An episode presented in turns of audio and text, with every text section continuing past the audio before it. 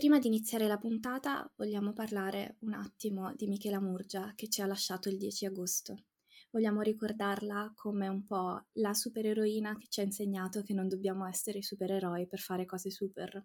Vi voglio leggere l'introduzione che Michela Murgia ha scritto per Noi siamo Tempesta, uno dei suoi libri più belli, le librerie e gli schermi grandi e piccoli della nostra infanzia sono pieni di storie, ma queste storie, a guardarle da vicino, si somigliano un pochino tutte. La stragrande maggioranza racconta la vicenda di un eroe solitario con un destino glorioso, spesso abbandonato da chi doveva accudirlo, come Pollicino e Mosè, cresciuto alla periferia di qualcos'altro, come Harry Potter o Luke Skywalker, e chiamato ad affrontare mille prove per affermarsi, come Ulisse e Ercole. Su questi eroi abbiamo sognato tutti e tutte, e spesso ci sono apparsi speciali perché dotati di talenti o poteri unici grazie ai quali avrebbero salvato se stessi o il mondo.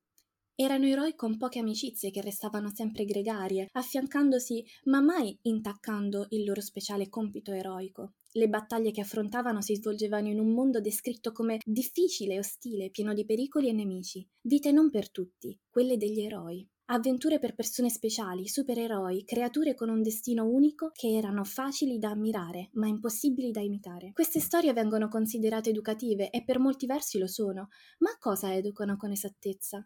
Il messaggio sottinteso è che siano l'X Factor, l'eccellenza individuale, il talento raro di singole persone a fare la differenza davanti alle sfide del mondo. È davvero così? Alcune volte sì, ma la statistica insegna che la storia si fa esattamente in un modo diverso. Nella stragrande maggioranza dei casi non sono i geni solitari a cambiarla, ma il lavoro di squadra e la condivisione dei percorsi.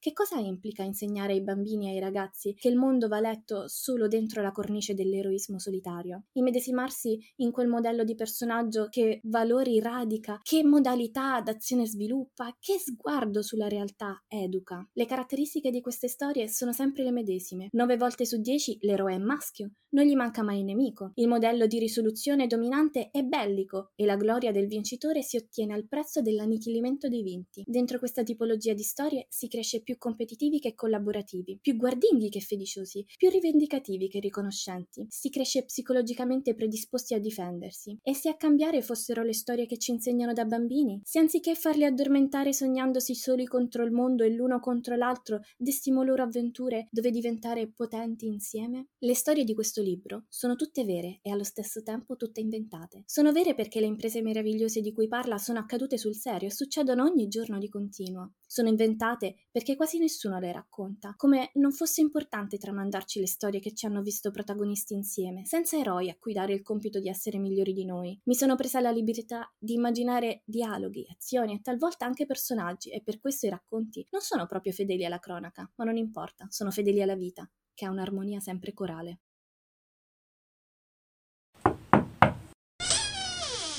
Oh, eccovi, benvenuti. Questo è il nostro piccolo borgo dei fogli, dove parliamo di libri e letteratura tra amici e tazze di tè. Io sono Giulia. Io sono Maria. E io sono Laura. Oggi parliamo, come insomma sempre la seconda del mese, di aggiornamento letture, che nel mio caso poi vi dirò è un vero aggiornamento proprio in corso d'opera, mettiamola in questi termini. Ma prima di tutto, cosa state bevendo? Beh, care, io sono ancora con la mia bibitona al limone. Fresca, ci sta. Io invece mela e limone. Ok, non male. Io sono sempre con il mio solito tè verde, con diversi aromi, però è un fedele compagno, quindi lo manteniamo. Nonostante i 30 gradi fuori, io non ce la faccio ad abbandonarlo, quindi... Non so come tu faccia, ma... Ho una temperatura corporea di meno 15 gradi. ecco. Allora, io questo mese ho voluto leggere La cinquina del premio Campiello Giovani di quest'anno. Ah! Perché mi era capitato il post di, della pagina ufficiale del premio Campiello che appunto ti rimandava al link della loro pagina in cui tu potevi leggerti gratuitamente tutti i racconti dei cinque finalisti che sono stati scelti ad aprile se non sbaglio e quindi ho detto bello, interessante, sono curiosa. E quindi mi sono letta questi cinque racconti brevi, perché non sono romanzi, non sono, cioè sono racconti da una ventina di pagine, 20-25 pagine. E eh, vi lasceremo il link se siete curiosi di, di leggerli.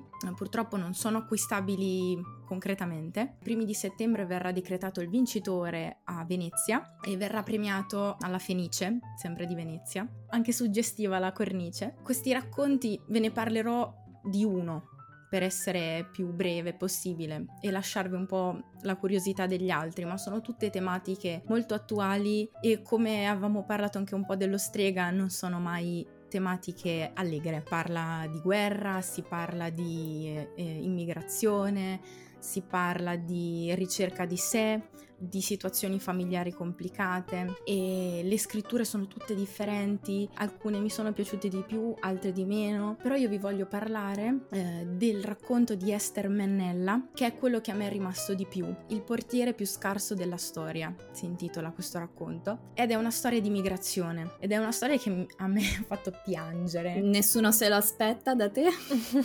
no, infatti, po- poco, poco prevedibile, ma perché praticamente è un un racconto ambientato in Albania, nell'Albania comunista di Oxa, e racconta della storia di questa famiglia composta da padre, madre e questa bambina, che è una bambina coraggiosa, che all'improvviso ti, si trova catapultata in una situazione drammatica, costretta a farsi forza da sola in un certo senso, perché i genitori l'hanno... Ecco, questa è una cosa che a me è piaciuta tantissimo. Il rapporto con i genitori era un rapporto molto bello, molto protettivo perché i genitori hanno cercato finché hanno potuto eh, finché sono riusciti a nasconderle tutto il male che stava fuori, cioè per lei i rumori che sentiva non erano le bombe che cadevano, non erano gli spari e il padre le ha costruito tutta una storia, tutta un, un'immaginazione, un immaginario positivo. Ah, sembra un po' la vita è bella. Sì, è un po' lo ricorda in questo,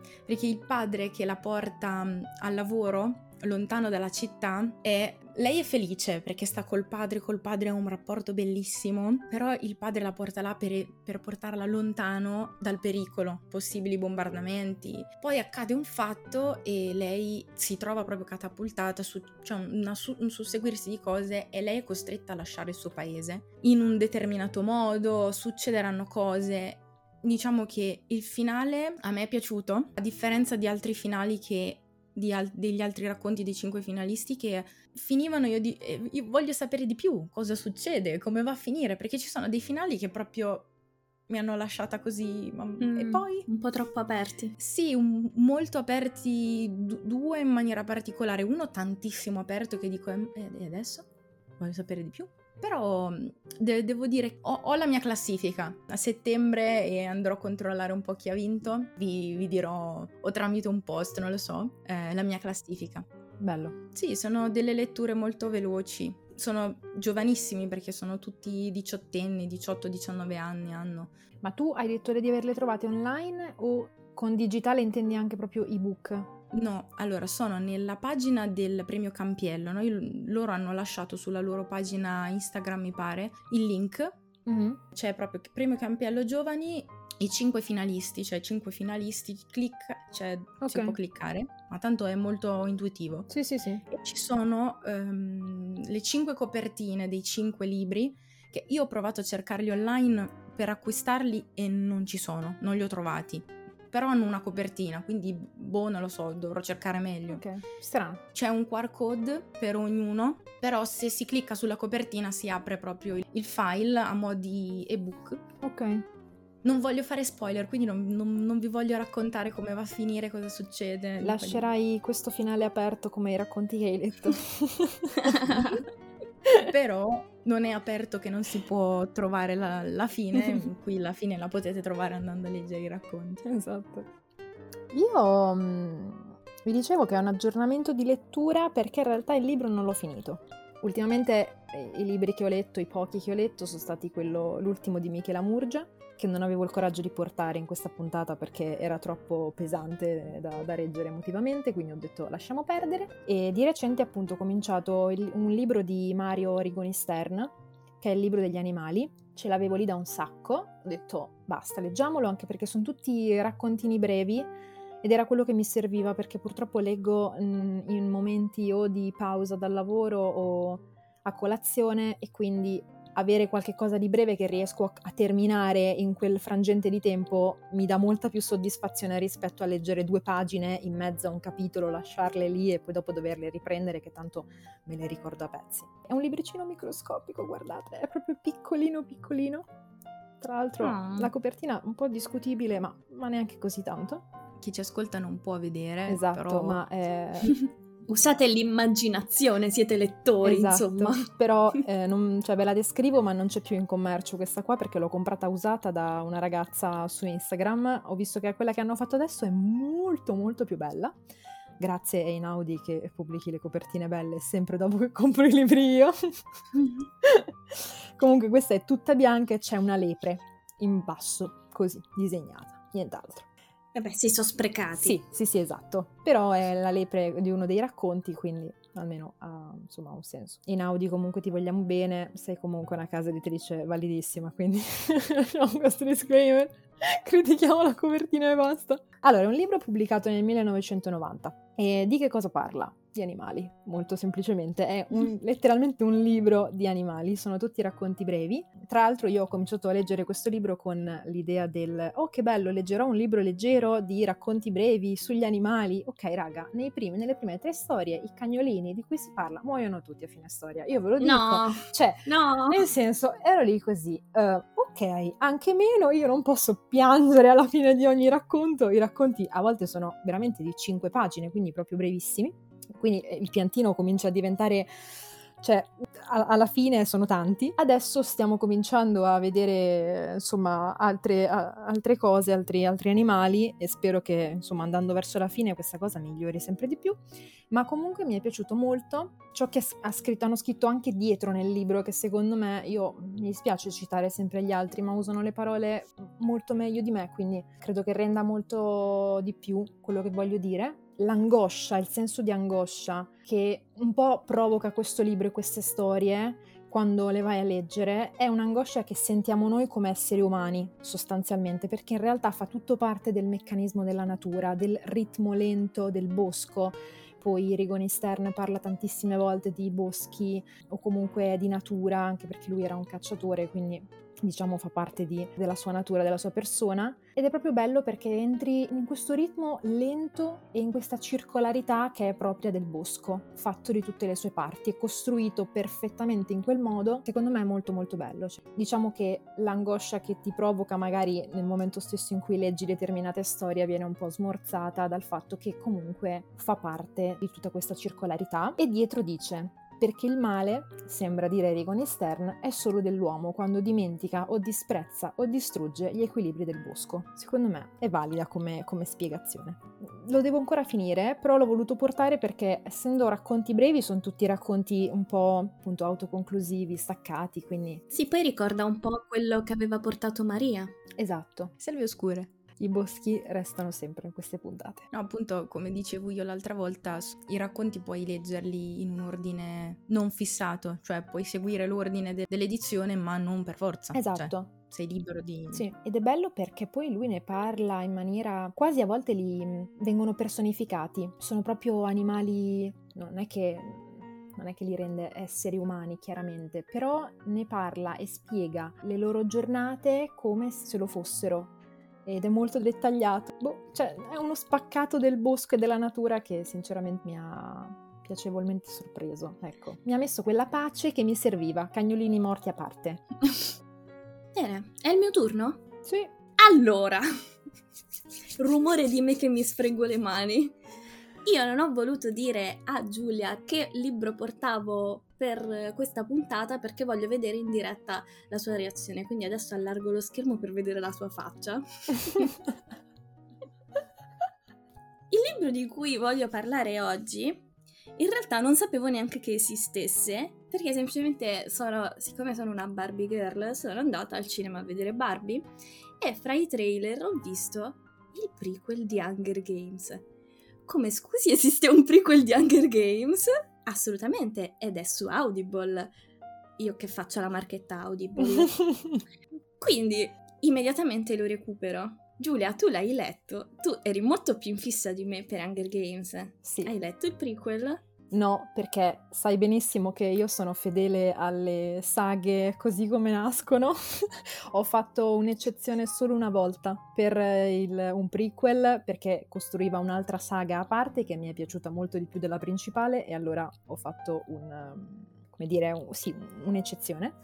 Però per il resto no, sono fedele ai libri principali, quindi ho sempre solo letto i tre libri di Hunger Games. Quando è uscito il prequel io non, non ho avuto il coraggio perché rovinare una cosa così perfetta è molto difficile, cioè è molto facile e quindi non volevo rovinarla. E secondo me ti devo dire hai sbagliato perché questo è meglio. Innanzitutto io sono una di quelli che ha, letto Hunger Games perché era bello il concept Ok. di questo mondo distopico. Io penso che gli ascoltatori conoscano Hunger Games, è questo mondo distopico in cui esiste ormai un'intera nazione chiamata Panem, perché a Susan Collins piace tantissimo mettere in mezzo cose latine e greche a caso, cioè per esempio ci stanno i personaggi di questo prequel che si chiamano, c'è una Lisistrata, ci sono Apollo e Diana che sono gemelli e tipo veramente ha aperto un libro di mitologia e ha detto fammi prendere tutti i nomi possibili. Questo libro per me è molto meglio della trilogia originale perché semplicemente io odiavo i personaggi, cioè se Katniss moriva alla prima pagina io ero contentissima. se si portava con sé tutti gli altri. Katniss non è, non è piaciuta a molti, penso che ci siano poche persone che l'abbiano apprezzata come protagonista. Oltre al fatto che nei fantasy chi è che sopporta il protagonista, scusate? Io sì. Maria! Maria è il tipica persona che dice il mio personaggio preferito di Harry Potter è Harry Potter No. e tutti dicono cosa stai no, dicendo. aspetta. Cosa stai dicendo? Io sono team supporting character. Assolutamente, io sono per il personaggio più traumatizzato, esatto. quello con più problemi psicologici. That's my baby. A mia discolpa posso dire che il mio preferito non è Harry Potter. Chi è? Non dire Ron. No, Ron no. Ma sai che, mm, ne- ah, piccola parentesi, nella saga di Harry Potter non, non ho un preferito preferito. Mhm. Cioè, in alcune cose apprezzo Hermione, in altre no. Non lo so. Eh, ma poi se io ti puntassi una pistola alla testa e ti dicessi devi sceglierne uno, quale sceglieresti? Beh, se, se devo rischiare di morire per non dire qualcosa, dico Hermione va a fare un bagno. ok. Ma te- leggi i libri perché Hermione è molto più Rompiscatole? discretamente pazza nei libri, tipo la roba che Sì. fa Rita Skeeter. Sì, Cioè, è, è. Hermione da Azkaban, scusa, parliamone. sì, è un po' come Ginny che sembra una ragazzetta a casa chiesa nei film e poi in realtà nei libri è tipo tutt'altro ed è mega cazzuta, quindi... Vabbè, cioè, ci sta, Ginny è cresciuta con 27 fratelli maschi. Esatto, esatto, quindi la apprezziamo così. Comunque, eh, non divaghiamo. esatto, questa digressione su Harry Potter è stata necessaria, ma basta. Allora, perché stiamo parlando di personaggi godibili? Perché per me nella trilogia originale non lo erano per niente, non me ne fregava niente della sopravvivenza di nessuno. Mi ricordo qualche supporting character, però sinceramente, per quanto mi era piaciuto il concept e trovavo interessante tutto il concetto di ribellione e quant'altro, l'avevo trovato un po' un Twilight distopico per quanto riguardava il rapporto tra i personaggi e, l'avevo trovato super fastidioso perché non, non mi piace quel triangolo, quel tipo di triangolo, lo trovo noioso, quindi non mi era piaciuto per i personaggi. Mentre in questo caso, il prequel di Hunger Games, se voi conoscete la trilogia originale in cui il villain principale è il presidente Snow, in questo prequel lui è il protagonista. E io, siccome sono stupida, non l'avevo capito, cioè perché ho letto metà del libro, in questo personaggio avevo capito che si chiamava Snow, pensavo fosse un parente del presidente Snow perché gli Hunger Games in cui si ambienta il prequel sono i decimi, la decima edizione, mentre quella di Katniss è la 74esima, io pensavo fosse crepato, che fosse tipo il padre o il nonno del presidente Snow che poi conosciamo. Ma poi mi sono detta, inizio a dubitare verso metà libro. Fammi un attimo controllare. Ed effettivamente dubbio legittimo, sì, era veramente lui. Poi mi sono ricordata che effettivamente a Capitol City hanno un po' la tendenza a fare modifiche per il proprio corpo per rendersi praticamente quasi immortali o comunque invecchiare molto lentamente, quindi ok, ha senso. Però devo dire, ho apprezzato ancora di più avere questa conoscenza perché sapevo che poi sarebbe stato il villain, solo che per praticamente il 90% del libro tu ti dici ma come fa a diventare cattivo? Non sembra una brava persona, ma non sembra una persona orribile come poi nella saga di Hunger Games e quindi praticamente questa è la sua villain origin story. Mm-hmm. Fa empatizzare con lui finché non cade veramente talmente tanto in basso che tu vedi che è ormai ha fatto di tutto per non poter più tornare indietro.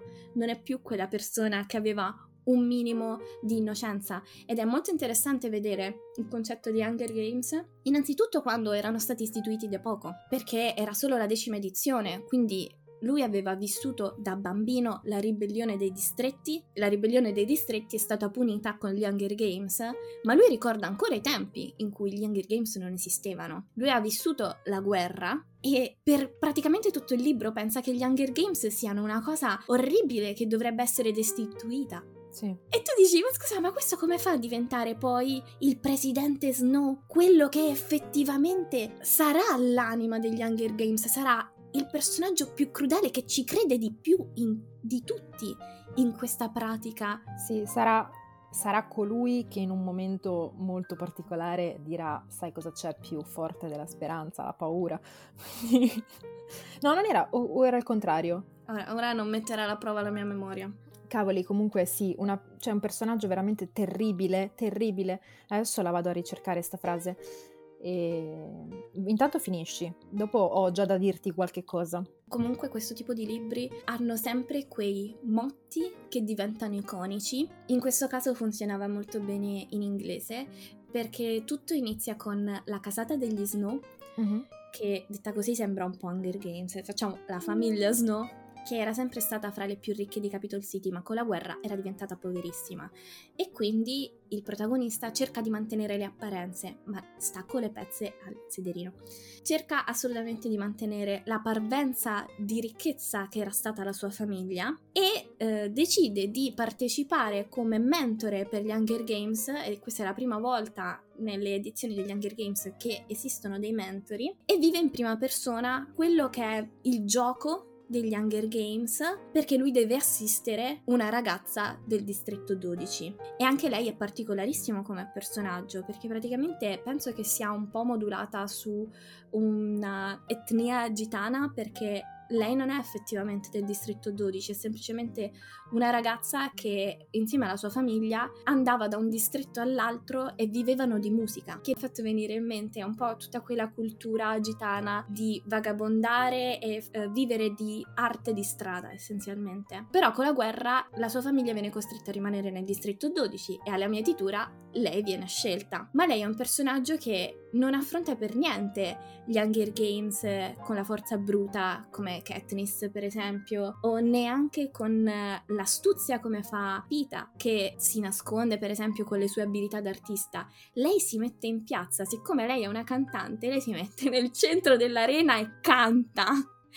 è una pazza essenzialmente. Completamente. L'ho trovata la frase. Speranza è quella l'unica cosa più forte della paura. E diceva proprio della speranza perché ti massacra molto di più a lungo termine. La paura, sì, ti logora, ti fa, cioè, hai, hai, hai, paura, non ce la fai più, ma con la speranza, cioè, sei, crei una violenza psicologica molto più grossa e questa cosa mi fa ancora, rid- fa ancora più ridere uh, pensando a quello che hai detto tu adesso. Sì, più che altro in questo genere di libri si trovano sempre quel tipo di frase che diventa ricorrente e finché a un certo punto non sembra quasi ironica o comunque ti fa ancora più male quando viene ricordata. Per esempio in Sei di Corvi ripetevano sempre nessun rimpianto, nessun funerale quando stavano per andare in una missione suicida Mm-hmm. Mentre qui, proprio perché la famiglia degli Snow era sempre abituata a stare in alto nella società, loro ripetono gli Snow si posano in cima, che in inglese è Snow lands on top. Sì.